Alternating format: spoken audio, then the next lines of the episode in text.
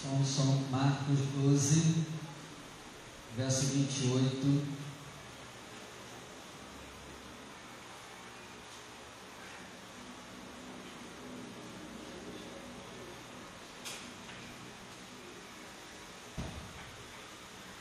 Todos acharam? Diz assim, ó. Som, som. Testando.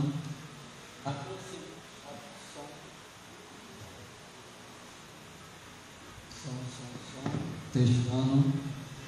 Aproximou-se dele um dos escribas que os tinha ouvido disputar. E sabendo que lhes tinha respondido bem, perguntou-lhe: Qual é o primeiro de todos os mandamentos? Qual é o mandamento mais importante de todos? 29. E Jesus respondeu: O primeiro de todos os mandamentos é: Ouve, me dê seus ouvidos, ó Israel. O Senhor nosso Deus é o único Senhor. 30. Amarás, pois, ao Senhor teu Deus de todo o teu coração, de toda a tua alma, de todo o teu entendimento e de todas as tuas forças. Este é o principal mandamento. 31. E o segundo mandamento mais importante é: amarás o teu próximo como a ti mesmo. Não há outro mandamento maior do que esses dois. Vou ler de novo o 31. E o segundo, semelhante a este, é: amarás o teu próximo como a ti mesmo. Não há outro mandamento maior do que esses dois. Agora eu vou ler o 31 e você repete comigo, vamos lá? E o segundo, segundo semelhante, a este, semelhante a este, é, é amarás o teu próximo, como a ti mesmo. Não há outro, Não há outro mandamento, mandamento maior, maior do que este. Amém? Peço que você coloque a tua Bíblia sobre o teu assento e vamos dar uma linda salva de palmas à palavra do Senhor. Enquanto você aplaude, glorifica, exalta, pede para o Senhor falar contigo. Pai, fala conosco, nos ensina, nos instrui, nos ensina os mandamentos mais importantes, nos ajuda a vivê-los, nos ajuda a colocar em prática que a Sua palavra ela venha sobre nós e ela produz amor por Ti amor pelo próximo como a nós mesmos, em nome de Jesus. Amém. E graças a Deus. Pode sentar, por favor. Na sexta-feira, nós terminamos a série de ministrações sobre o primeiro mandamento. Foram 13 pregações focadas no primeiro mandamento. Se você perdeu algumas, eu te aconselho a ouvi-las porque essas são as pregações mais importantes da nossa vida. Porque tudo que é pregado sobre o primeiro mandamento e o segundo mandamento, você tem que ter atenção dobrada, porque são os dois mandamentos mais importantes de tudo da Bíblia. Gente, se nós tivéssemos só Marcos 12, do verso 28 até o 31, já seria o resumo de toda a Bíblia. Não precisava ter mais nada na Bíblia. Só isso aqui já era suficiente. Então a gente tem que ter atenção redobrada quando se prega sobre o primeiro mandamento e sobre o segundo. Então nós pregamos aqui 13 vezes sobre o primeiro mandamento. Para aprendermos a amar Deus com o coração, com a alma, com o entendimento e com forças. Amém? E hoje, se Deus permitir, nós vamos iniciar uma série de ministrações sobre o segundo mandamento mais importante. Qual é o segundo mandamento mais importante? Amarás o teu próximo como a ti mesmo. Deu ruim para a gente.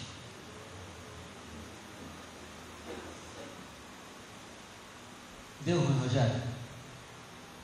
Mas não vamos desanimar não, Rogério. Vamos lutar para a gente conseguir amar o próximo. Você percebeu que na, escala de amor tem três amores o amor por Deus, o amor pelo próximo, o amor por você mesmo.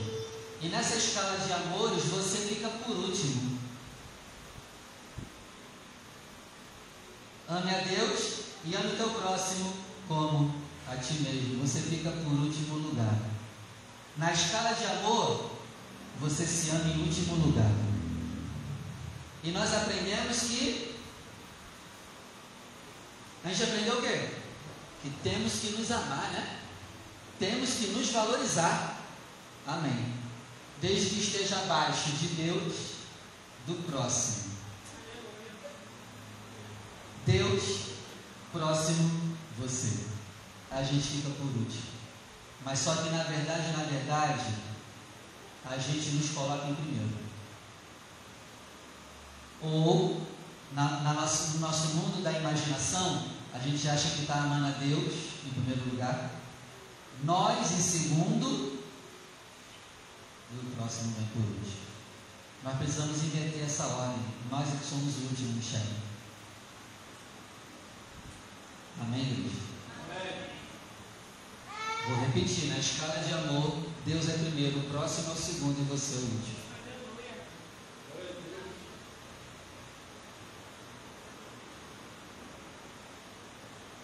Continua? Ama o teu próximo. Quem é o teu próximo? Em primeiro lugar, quem dorme contigo. Esse é o mais próximo de você. Quem dorme contigo, você tem que amar. E muito. Quem é o segundo mais próximo? Quem mora na mesma casa que você. Terceiro lugar, o mais próximo na escala de proximidade é os, é seus familiares. Em quarto lugar, a tua vizinhança. Em quinto lugar, os irmãos da sua igreja.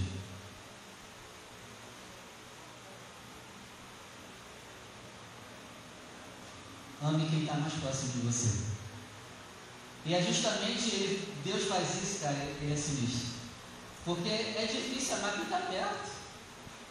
A gente quer esganar quem está perto. É ou não é?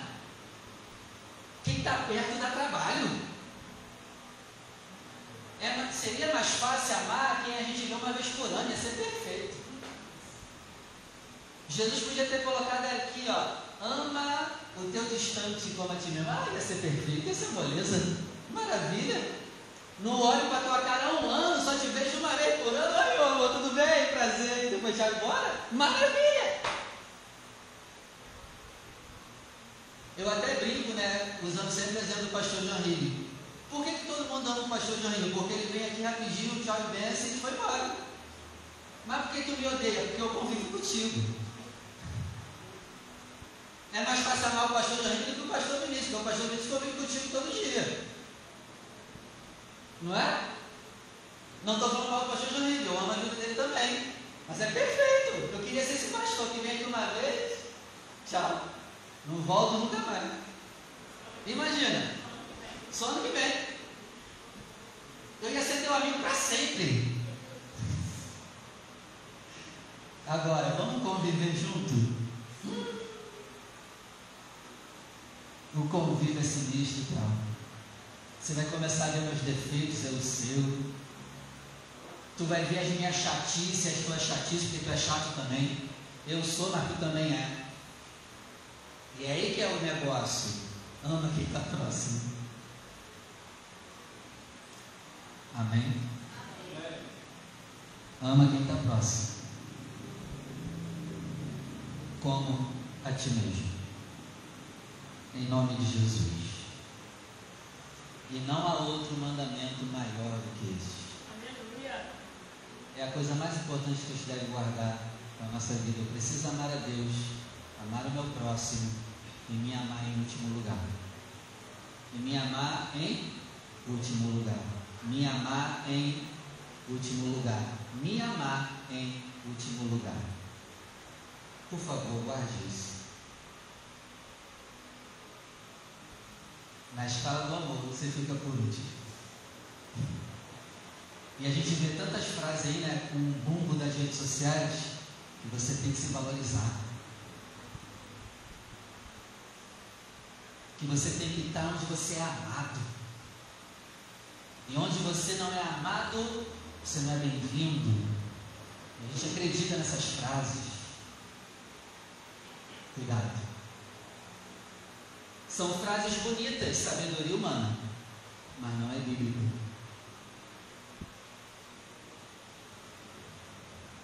Talvez a gente esteja se amando além da medida que deveríamos nos amar. Você se ama por primeiro? Por Guarde isso, por favor. Você sai daqui entendendo isso, a tua vida vai mudar. Sabe por que a gente cobra demais do outro? Porque a gente se ama em primeiro lugar. É aí que está o problema. Sabe por que eu exijo do outro? Porque eu me amo em primeiro lugar. Se eu me colocar em terceiro, isso não vai acontecer mais. Ama o teu próximo. Tá bom, pastor, na prática, como que eu tenho que amar o próximo? Então vamos ver aqui Mateus capítulo 6. Vamos lá. Eu vou ler dois textos com vocês hoje que nos ensina como amar o próximo na prática. E se Deus permitir, a gente vai continuar na próxima semana. Vamos lá, Mateus 6, verso 9. A oração do Pai Nosso nos ensina como se ama o próximo. Olha só, Mateus 6, 9 diz assim: Portanto, vós orareis assim: Pai meu, Pai meu. Ó, se você puder, circula de caneta Pai Nosso, por favor. Pai nosso que estás no céu, santificado seja o teu nome, venha o teu reino, seja feita a tua vontade, tanto na terra como no céu. O pão meu, pão meu? Pão nosso. Se você puder também, circula aí o pão nosso com a sua caneta. O pão nosso, de cada dia dá-nos hoje. Perdoa-nos as minhas dívidas?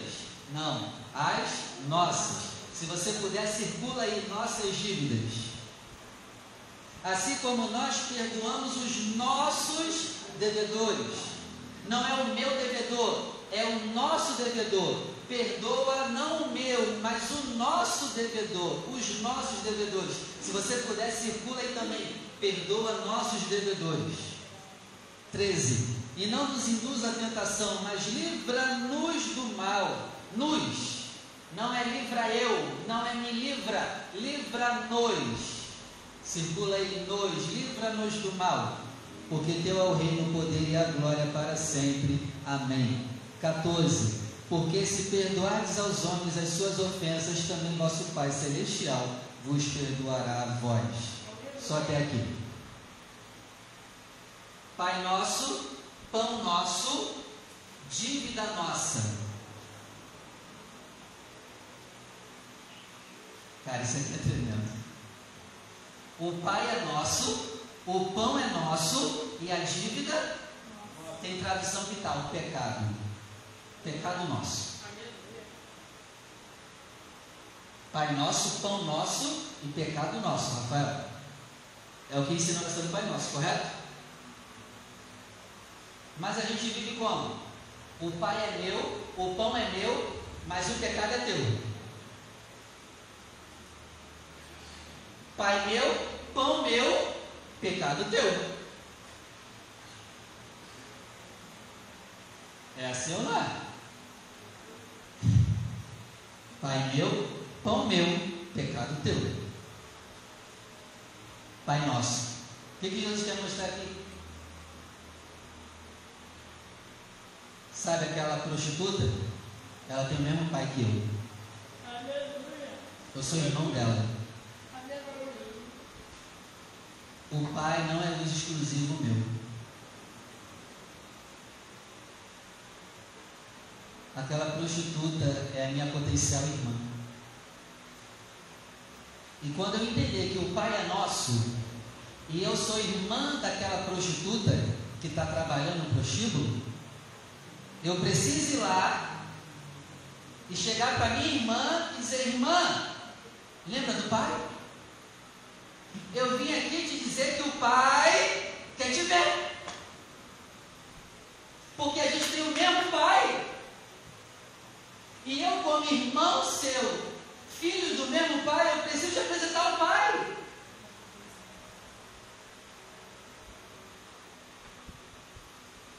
Sabe por que a gente não evangeliza no prostíbulo? A gente não evangeliza os maconheiros?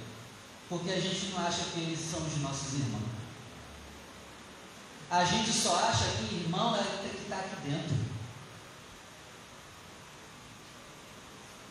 Pai nosso.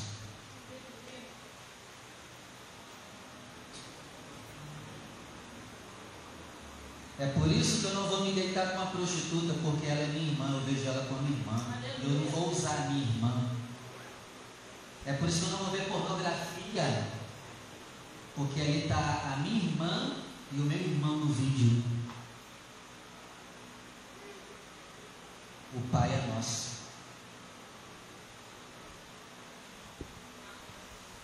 Isso é amor ao próximo. É o ver todos como potencial irmão. E pode ser o mais perturbado que for. É um potencial irmão meu. Pai nosso. Pão nosso. Percebe que o texto não diz o pão para você. Usa sempre o plural. O pão nunca é só para você. Você não pode comer o teu pão sozinho. O pão é nosso. Você não pode desfrutar do teu salário sozinho. O teu salário é nosso.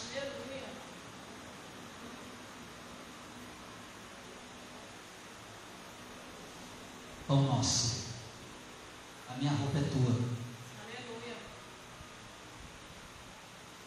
O meu carro é teu. Se precisar, é nosso. não é nosso, não é só meu. Está dando para entender, gente?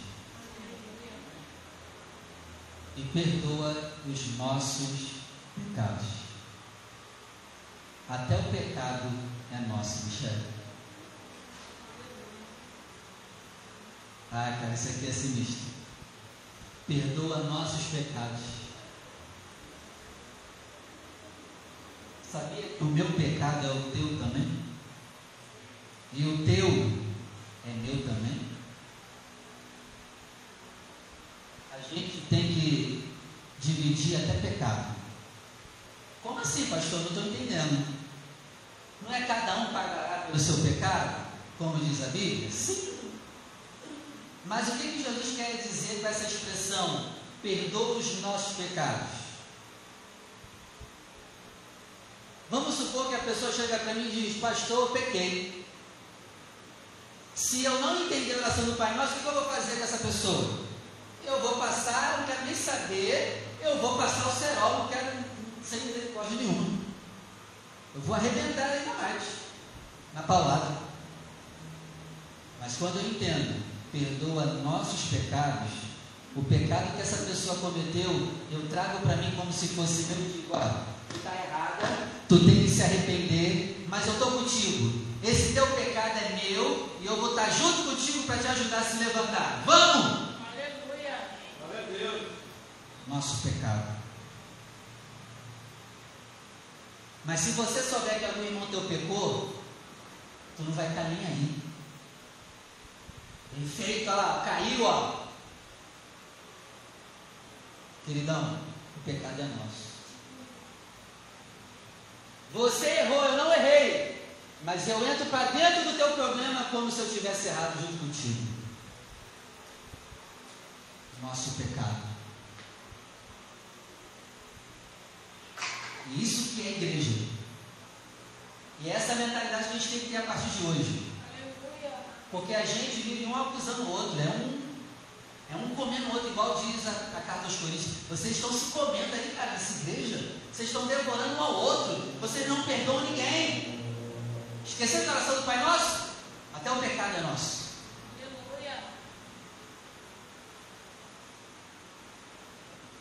Amém? Não estou dizendo que não vai ter confronto. Vai ter confronto, mas morde a sobra.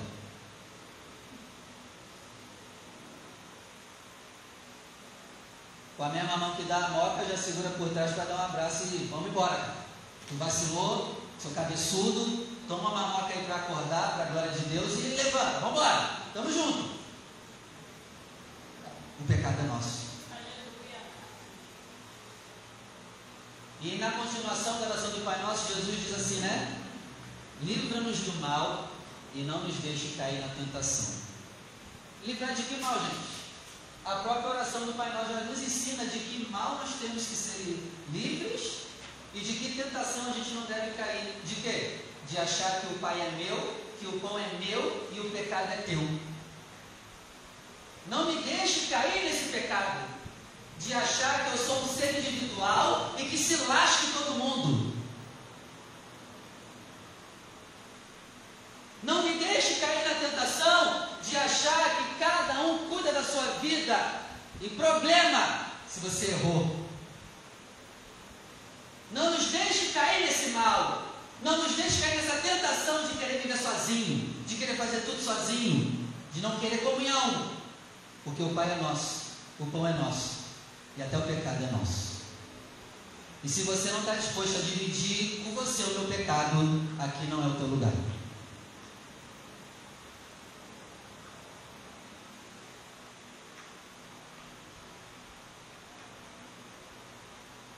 É assim que se ama o próximo. Pai nosso, pão nosso e pecado nosso. Aleluia. Que o Senhor não nos deixe cair na tentação de querer andar sozinhos. Que o Senhor nos livre do mal de achar que sozinho a gente vai para algum lugar. Tem gente que quer ter comunhão com Deus sozinho. E igreja para quê? Tem um pastor que diz assim, ó, a gente deveria parar de adorar de olho fechado.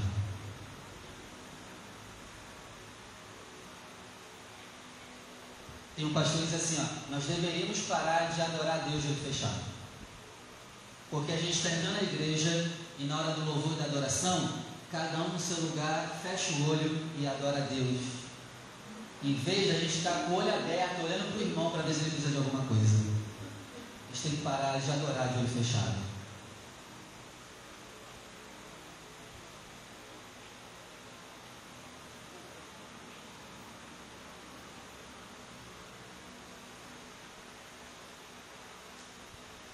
E aí a, a, conclusão da oração do Pai Nosso, né? É, se você não perdoar, Deus não te perdoa.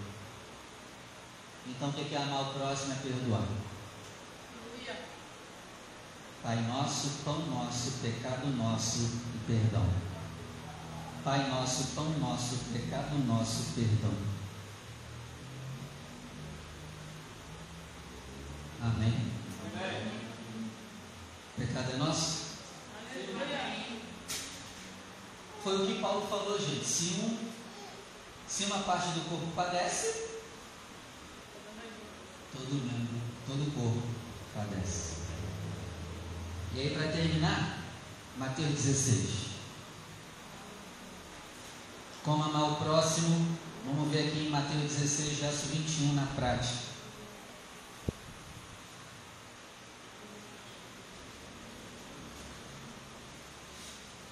Tem gente que fica torcendo para a gente cair para poder falar alguma coisa. Não é possível, cara. Não é possível. Para com esse negócio. O pecado é nosso. A gente fica rindo do que caiu, mas se ele caiu, a gente caiu ele está no mesmo corpo. Que graça tem. Mateus 16, verso 21. Desde então começou Jesus a mostrar aos seus discípulos que convinha ir a Jerusalém e padecer muito na mão dos anciãos e dos principais dos sacerdotes e dos escribas, e ser morto e ressuscitar ao terceiro dia. E Pedro, tomando-o à parte, começou a repreendê-lo, dizendo: Senhor, tenha compaixão de ti, de modo nenhum te acontecerá isso. Só até aqui por enquanto.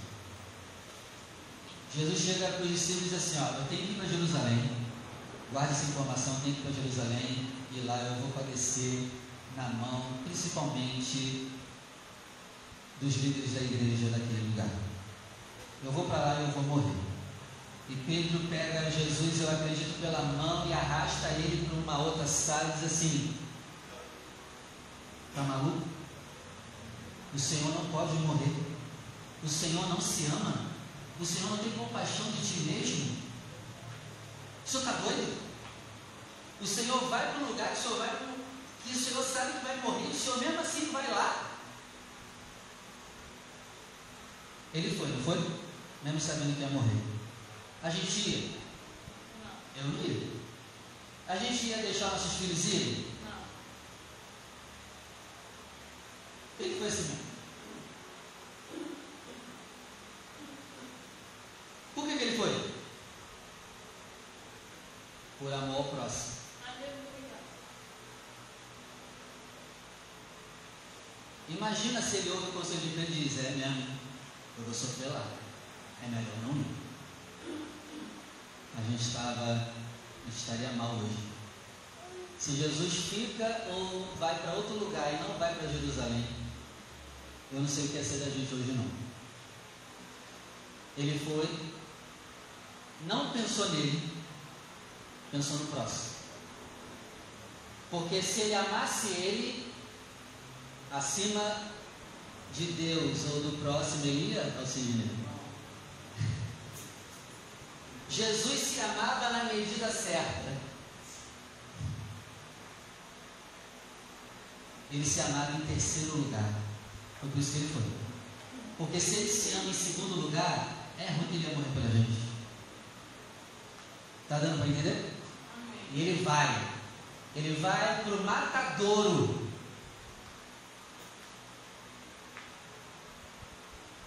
E o que, que isso tem a ver com o amor ao próximo? Eu aprendo algumas coisas aqui primeiro. É, amar o próximo é você ser capaz de ir em lugares que você não queria ir, mas você vai por amor a alguém que está lá. E possa ser que através da sua luz aquelas trevas sejam alcançadas a alguém. E aí, quantos lugares te parou Quantos lugares te deixou de ir? Porque você tem muita compaixão de você mesmo, né? Você se ama demais, né? Você não merece. Você não merece ir àquele lugar. Vão te maltratar. Mas Jesus foi assim mesmo, Rogério. Ainda bem que ele foi. Amém? Você está disposto a ir a Jerusalém para sofrer, apanhar por amor a alguém que está lá? E possa ser que através da sua luz, aquele lugar de trevas, alguém enxergue a luz? Ou você se ama demais? Se valoriza em excesso? Você está igual aquelas frases do Instagram, né? Salvar onde você é querido. Como é que é a frase? Salvar onde você é onde você é querido e não suportado. Assinado embaixo, Satanás. Queridão, essa frase não é bíblica. Se você anda debaixo da Bíblia, você não anda debaixo dessa frase. Ele foi para Jerusalém. Ele foi para o matadouro. E a gente não quer passar por alguns matadouros, né? Por amor a outras pessoas.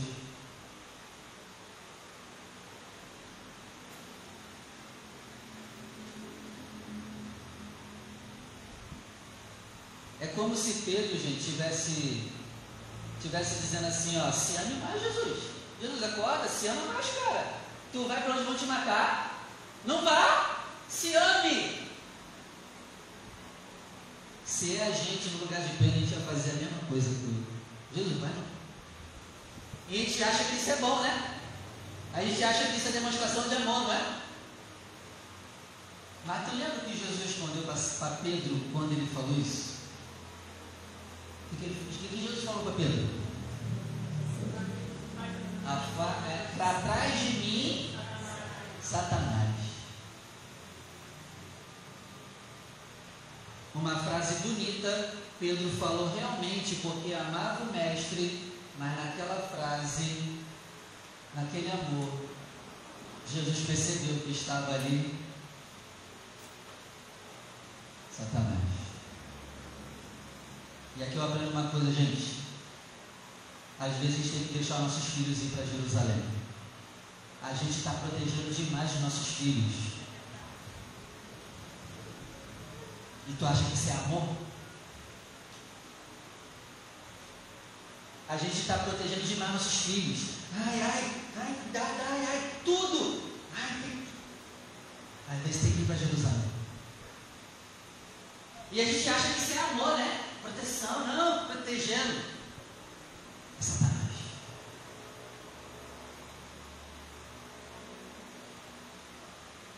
Guarda uma coisa, sabe quem quer te dar tudo que você quer? É o diabo.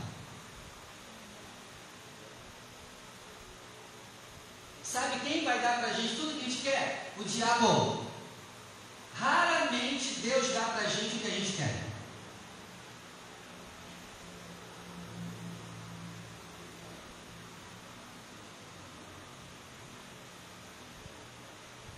Esqueceu que o caminho é estreito e a porta apertada?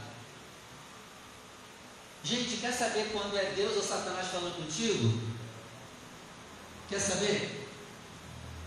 Ó, quer saber quando é Satanás falando com você? Vai vir as frases assim: não se ame mais, se valorize mais, se respeite mais, dá mole não.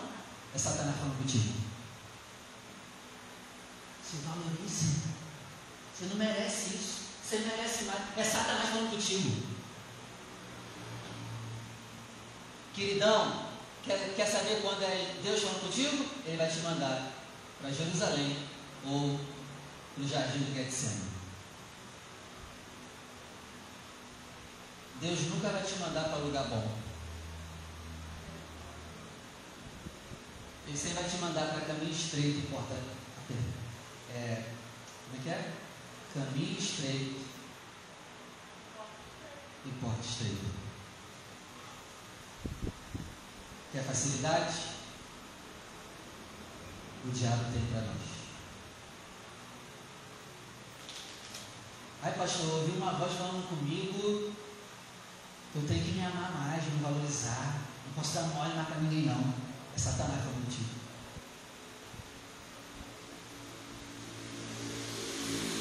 Deus sempre vai nos levar para onde a gente não quer ir. Deus sempre vai nos dar uma direção que mexe com a gente no nosso interior, que a gente não vai querer. Esse é o caminho do Pai. O caminho do diabo é fácil. Espaçoso caminho que leva à perdição. Você quer ter tudo que você quer? Já está no caminho do diabo. Eu tenho que ir para Jerusalém, Satanás, cala a boca! É como Jesus estivesse dizendo isso para Pedro: fica quieto, eu tenho que ir. Você tem que ir para Jerusalém. Vai ser nada agradável. Mas é para lá que Deus mandou. E para onde Deus mandou, ainda que seja o vale da sombra da morte, vá. Aleluia. Glória a Deus.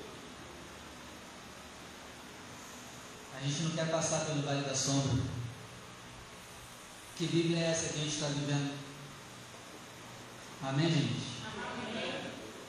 Aí tem gente chega, chega e diz assim, e pastor, eu já, eu já escolhi a mulher que eu quero.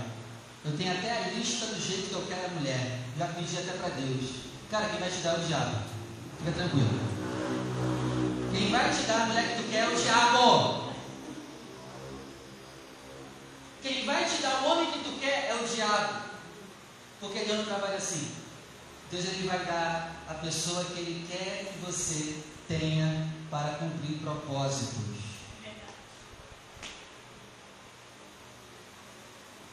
Eu quero fulano.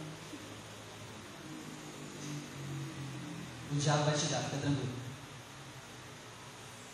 Queridão, a gente tem que estar com os ouvidos atentos. O Senhor nos dá a direção. É ali, ó. Não, não é isso aí não. Eu quero tu com aquela ali. Vai. Pode ir, por favor, melhor ir. Quem te dá o que tu quer é o diabo. Deus nunca vai dar o que a gente quer, assim, Sidney. Deu para entender, gente? Mas, pastor, tem um salmo que diz que deleita-te no Senhor e considerar o desejo do seu coração. E agora, pastor? Lembra desse salmo? Ali o texto está dizendo que Deus vai dar o que você quer, não. Deleita-te quer dizer o quê? Tenha prazer em Deus. E o teu coração vai querer o que Deus quer. E Ele realizará o desejo do teu coração que é igual dele. Aleluia. Não é o teu. É o teu coração que ficou do jeito dele e ele te deu o que tu quis, porque tu quis o que ele quis também. Ui. A gente está querendo tudo, um monte de coisa. Dando listinha para Deus. Ah, Deus, eu tenho listinha aqui. Queridão, rasga essa lista. E diz, Senhor, o que, que eu boto aqui nessa lista? O que, que tu quer me dar?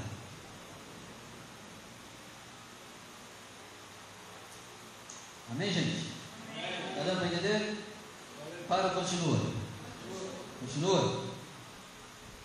Então Pedro continuou dizendo, né? Não vá para Jerusalém, porque vão te matar. Vai para outro lugar ou fica aqui mesmo, Senhor.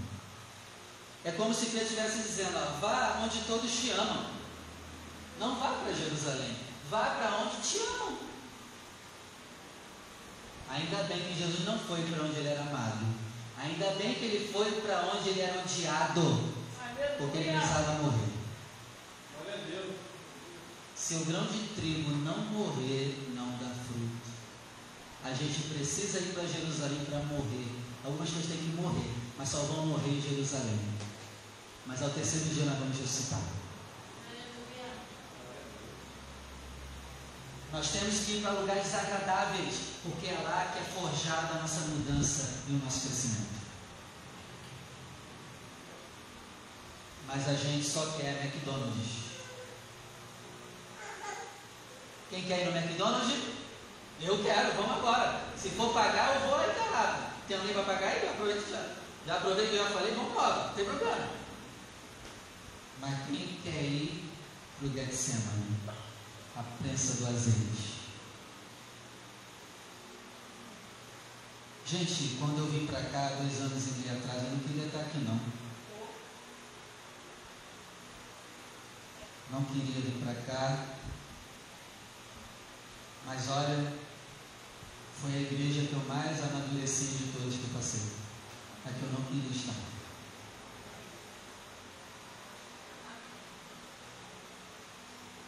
Dá para acreditar, Thelma? Ainda bem que eu fiquei em Jerusalém.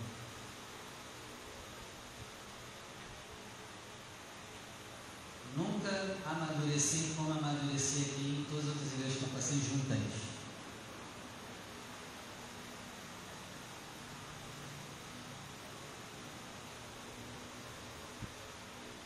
Você tem que ir para Jerusalém. Aleluia. Não tem jeito. No terceiro dia a gente vai ressuscitar. Aleluia. Depois da nossa Jerusalém tem ressurreição. Em nome de Jesus. Amém, gente?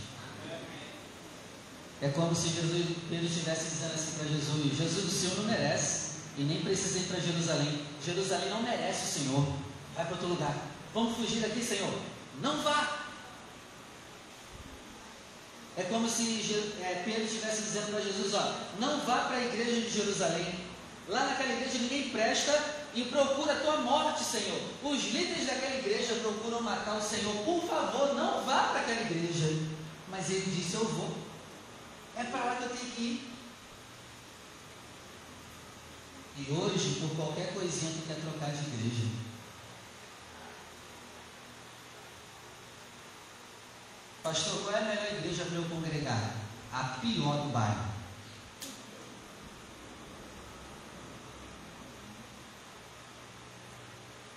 Congrega na pior. Seja luz naquele lugar e transforma aquele lugar.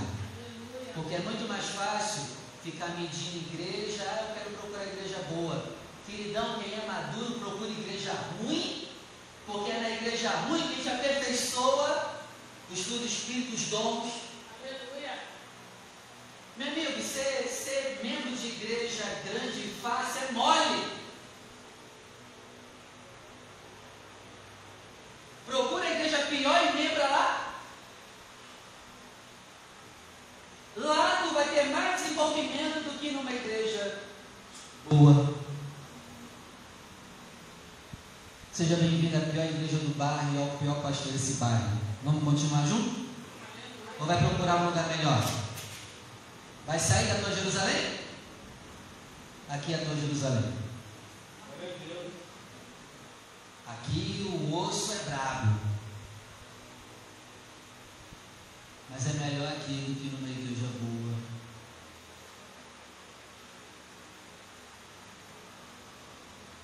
Igreja boa, tudo certinho, tudo bonitinho, e não tem desenvolvimento. Queridão, a igreja que não tem problema, ela é um problema. E a gente está procurando igreja que não tem problema. Se uma igreja é boa, na verdade ela não é boa. Igreja tem que ter problema.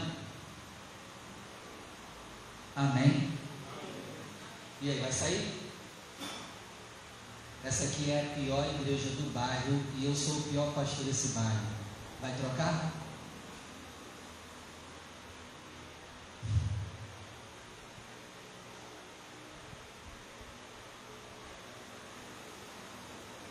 Não sai de Jerusalém.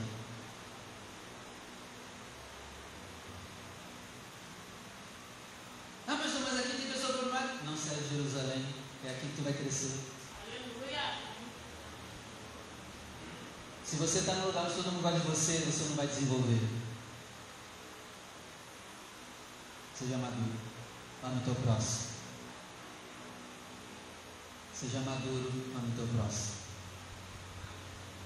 Aleluia. Amém. Se fosse um casamento, é como se Pedro estivesse dizendo assim para Jesus: Jesus, não se case com Jerusalém. Jerusalém é uma mulher problemática. Ela é terrível. Não vá. Olha, se tu for, tu vai arrumar problema. Aí Jesus disse o quê? O pai mandou casar com Jerusalém. Não posso correr. Aí hoje, principalmente os homenzinhos, trocar de esposa por qualquer coisa.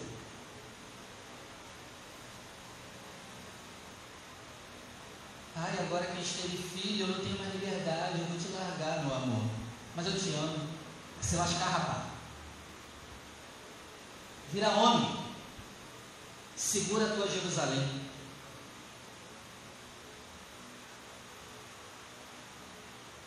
Ai, pastor, meu marido não me deu flores. Dá para aguentar, se vira. Quem sabe no próximo ano, você orando muito, ele te dá, ele te dá flores.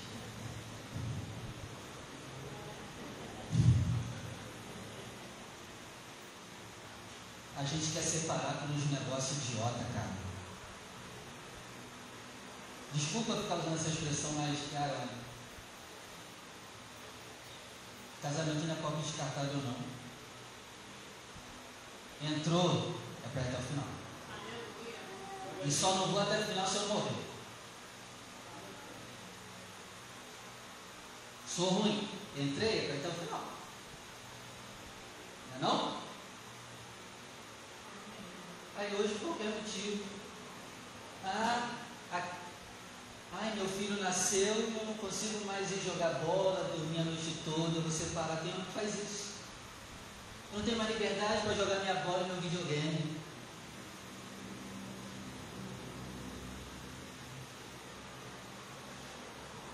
Por favor, não venha falar isso comigo, porque eu vou juntar os homens da igreja e vou te dar uma coça para tu acordar. Agora eu entendo por que, que Deus, Deus me fez magrelo. Cara, porque se eu for, ah, eu ia ser abusado. Eu ia. Eu já sou abusado, magrelo. Meu amigo, se, se fosse aquele muque, ai, é sem pena. Na magreza eu penso duas vezes, né? Nossa, muito magrelo. Mas tem homem que tem que levar umas coças. Tem. Tem que apanhar. Fica de palhaçada. Mulher também.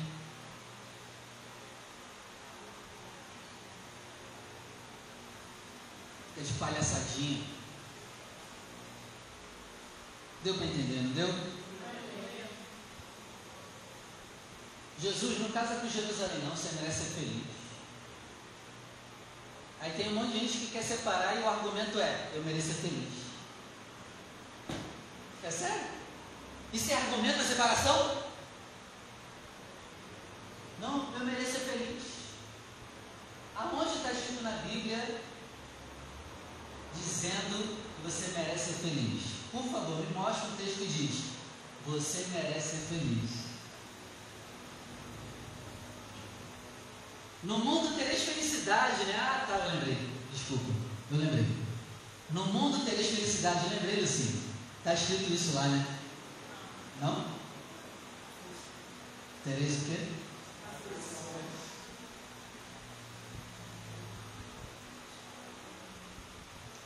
Não, Jerusalém não está te dando valor, separa dela, você merece coisa melhor. Não, eu vou ficar com Jerusalém, Jesus estava dizendo. Vou ficar com ela. Gente, Jesus tinha o controle de tudo. Ele poderia não ir para Jerusalém, mas foi assim mesmo. E aqui eu aprendo a última coisa para a gente terminar. Eu sei que já está chato, eu vou terminar aqui, tá não? Vocês estão tudo me olhando estranho, tá tudo bem? Jesus tinha o controle de tudo. Ele poderia desenhar a história do jeito que ele quisesse, porque a Bíblia diz que ele tem um livro, né? Digno é de pegar o livro que está sobre o trono. Esse livro é o quê? Ele domina a história da humanidade. Tudo acontece do jeito que ele quer. E o cara que faz tudo o que quer resolve sofrer. O cara que tem o poder para controlar tudo, ele escolhe sofrer.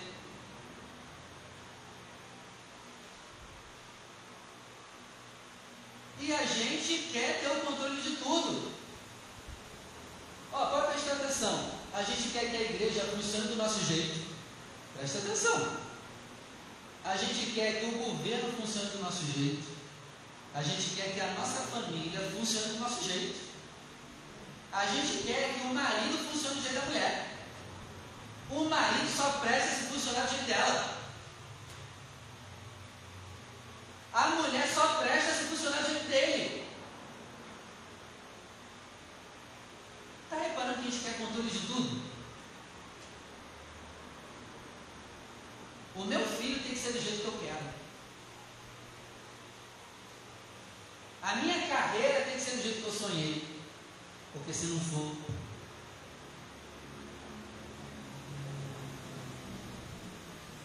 quem ama o próximo não quer controlar.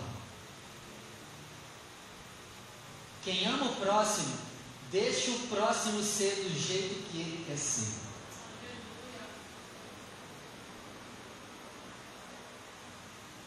É por isso que eu gosto de ser um líder que não fico mandando, obrigando. Eu gosto de deixar vocês livres. Para vocês mostrar quem vocês são. Eu não estou aqui para mandar vocês serem o que eu quero que vocês sejam. Seja livre.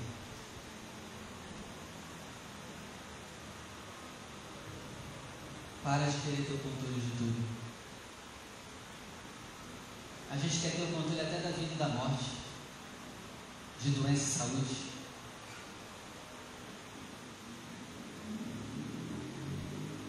Né? Esses dias a gente recebeu a notícia de uma ex-ovelha nossa que pegou câncer, uma menina nova.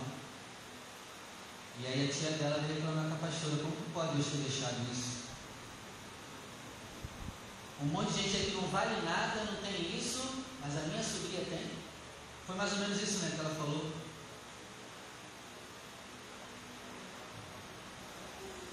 A gente quer controlar tudo. Para com isso em nome de Jesus. Eu não tenho que ser do jeito que você quer que eu seja. Você não tem que ser do jeito que eu quero que você seja. Para de querer controlar até o que os outros vão falar. Em nome de Jesus. Ame o teu próximo. Quem ama, libera. Amém? Amém. Vamos orar se coloque de pé. Que Deus nos ajude nessa missão de amar o próximo.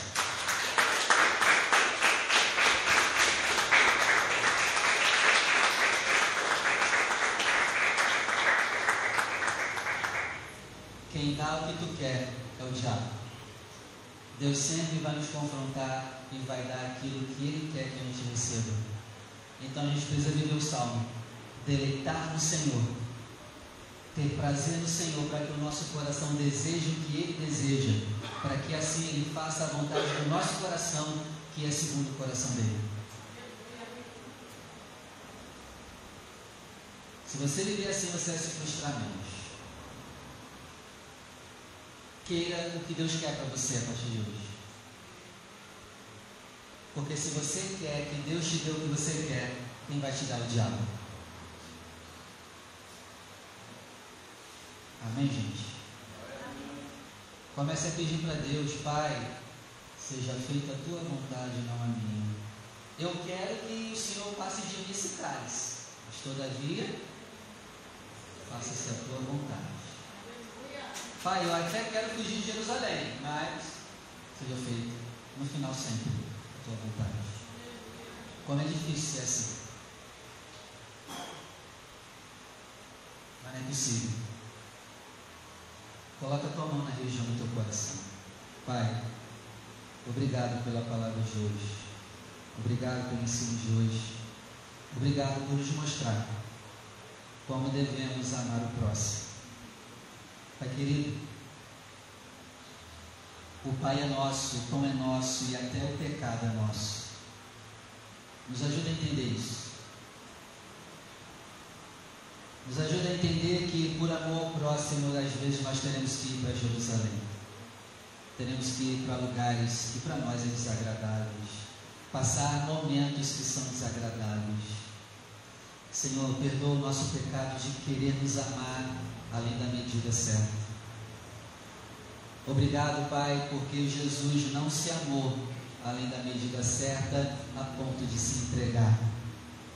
Quem se ama em excesso não se entrega para ninguém, é fechado, gosta de viver isolado, sozinho, até gosta da igreja, mas não gosta de conviver com os irmãos, até gosta de assistir culto, mas não se relaciona com ninguém. Pai querido, nos livra desse mal.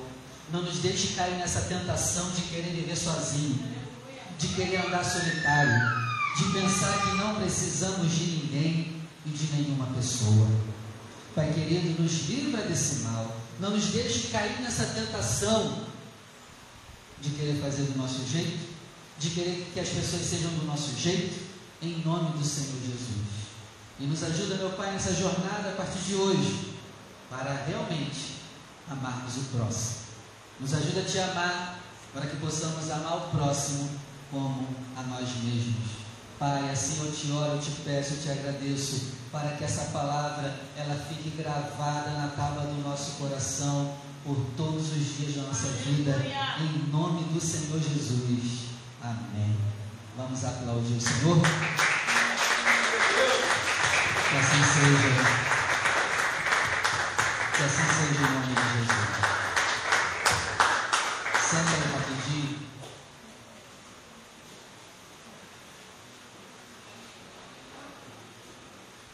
Igreja, pare de dar o dízimo a partir de hoje.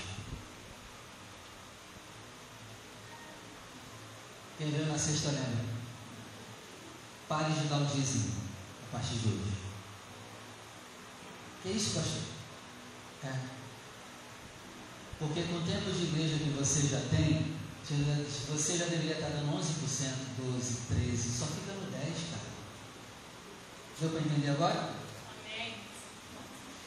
Jesus disse assim, ó, quem faz o que é mandado, tem que dizer para si próprio, eu sou uma bênção. Eu sou um inútil.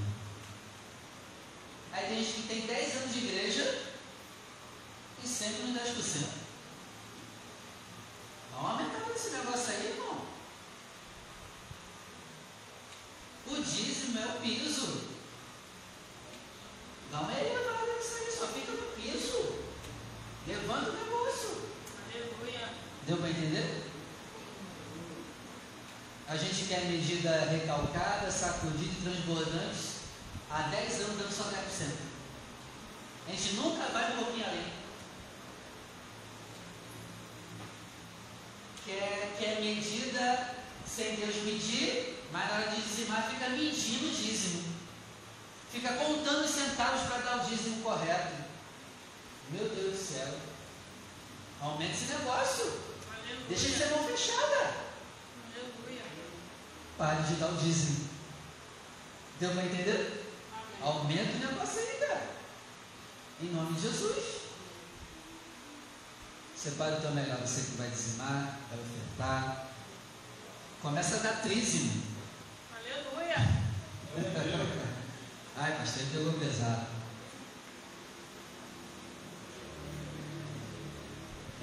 É bízimo, né? É bízimo agora, né? Né, Rogério? Bízimo, trízimo, quadrízimo, quinto dízimo. Meu Deus. Você que vai ofertar, vem aqui na frente. Aqui tem a maquininha de cartão se você quiser usar. Você pode pegar também os envelopes que eu já Rita. Dízimo, oferta. Levante ao céu seu melhor. Pai, aqui está a nossa fidelidade a Ti, o fruto do nosso suor, do nosso trabalho. Pai, o dízimo é o piso. Pai, nos ajuda a elevar o nível, nos ajuda a ir além, nos dá graça para aumentarmos a nossa generosidade, Aleluia. em nome do Senhor Jesus.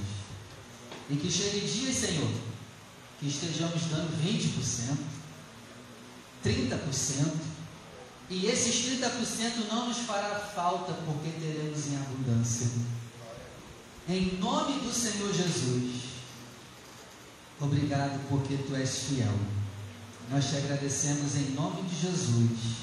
Amém. Venha com alegria. Louvamos, Senhor. Sei que estás aqui, Senhor de Israel. Podes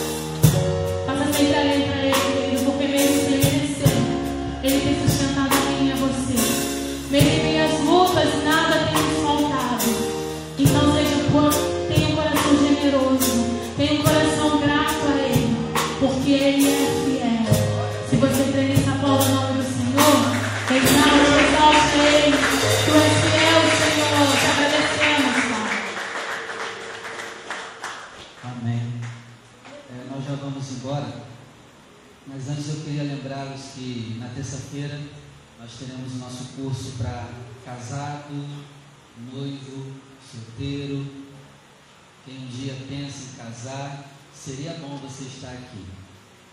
Principalmente um homem, porque nesse momento agora nós estamos tratando sobre funções do homem, coisas que o homem precisa saber. O ideal seria antes dele casar. Né? É melhor saber antes do que entrar para depois ter que consertar, leva mais tempo, dá mais trabalho. Eu falo por experiência própria. Eu queria saber tudo que eu sei hoje antes de ter casado. Então, você, seria bom você estar aqui para você sofrer menos do que eu. Você aprender logo o que Deus quer de você, seja você homem, seja você mulher. Aprenda antes estuda antes. Nosso povo perece por falta de conhecimento. Na quarta-feira estamos tendo a campanha né, dos nove dons do Espírito. E se eu posso te dar um motivo para você estar aqui, o estudo dos nove dons vai, vai te mostrar para que você nasceu, para que você está aqui. Então seria bom você estar aqui conosco. Nós vamos entrar agora na terceira quarta-feira. Ainda temos aí, né? Sete, sete quartas-feiras ainda pela frente. Faz um esforço para estar aqui. Porque você pode ter sucesso em qualquer coisa. Mas se você não souber qual o seu dom e não estiver usando no reino de Deus, a tua vida vai estar sempre vazia, sem sentido e propósito. Então venha, aprenda o seu dom. Amém? Amém. Sexta-feira também, se você puder, não fique em casa, vem para a igreja. Sábado, 8 horas da manhã, temos intercessão. Se você puder também, esteja aqui. É importante orar. E aí repete esse ciclo abençoador. Domingo também de novo. Deus permitir, estaremos aqui juntos. Amém? Amém. É, outra coisa, gente, lembra que no início do mês eu pedi a ajuda com a oferta de 180 reais? Se você fez, amém, obrigado. Mas se você não fez e quiser fazer, faz. A obra precisa. Aleluia. Amém? Pastor, para que quer esse dinheiro? Cara, é para ajudar a obra a se manter, é para ajudar a pregação do Evangelho a se expandir. Se você fez, amém. Se você não fez, também, amém. Mas que você seja tocado para fazer. Pastor, o que eu vou ganhar? E se tu não ganhar nada? Você faria assim mesmo? Mas fazendo por ele, a gente nunca perde nada, né, Rogério? Uma hora sempre a recompensa. Aleluia. Né? Eu poderia usar esse artifício aqui agora, ó, se tu quiser, Deus vai te dar um negócio. Mas não. Deus abençoe quem é generoso, fica tranquilo, a tua hora vai chegar. Pastor, eu queria fazer, mas 180 eu não posso. Faz 100. Você pode fazer 100? Faz ainda até o final do mês. Traga no próximo domingo 100. Pastor, 100 eu não posso. Pode 50? Faz 50. Pastor, 50 eu não posso. Pode fazer 20? Faça de acordo com a tua condição, mas não deixe de fazer. Amém? O envelope é esse aqui, ó. Se você quiser, você vai nos procurar lá atrás. Eu não vou entregar na mão de ninguém, não. Porque talvez você possa ser, se sentir coagido a fazer. Mas se você quiser, o valor que você quiser e puder, você vai pegar lá atrás. Tem que partir de você. Você pega e coloca aqui o que você puder abençoar. Amém, gente? E ainda que eu não prometa nada, Deus vai te abençoar, certeza. Aleluia. Amém? É, só isso. Vamos dar a benção final. O Levi vai dar a benção final hoje.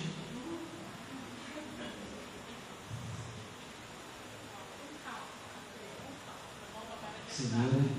Eu vou segurar o microfone para você e você vai falando, tá bom?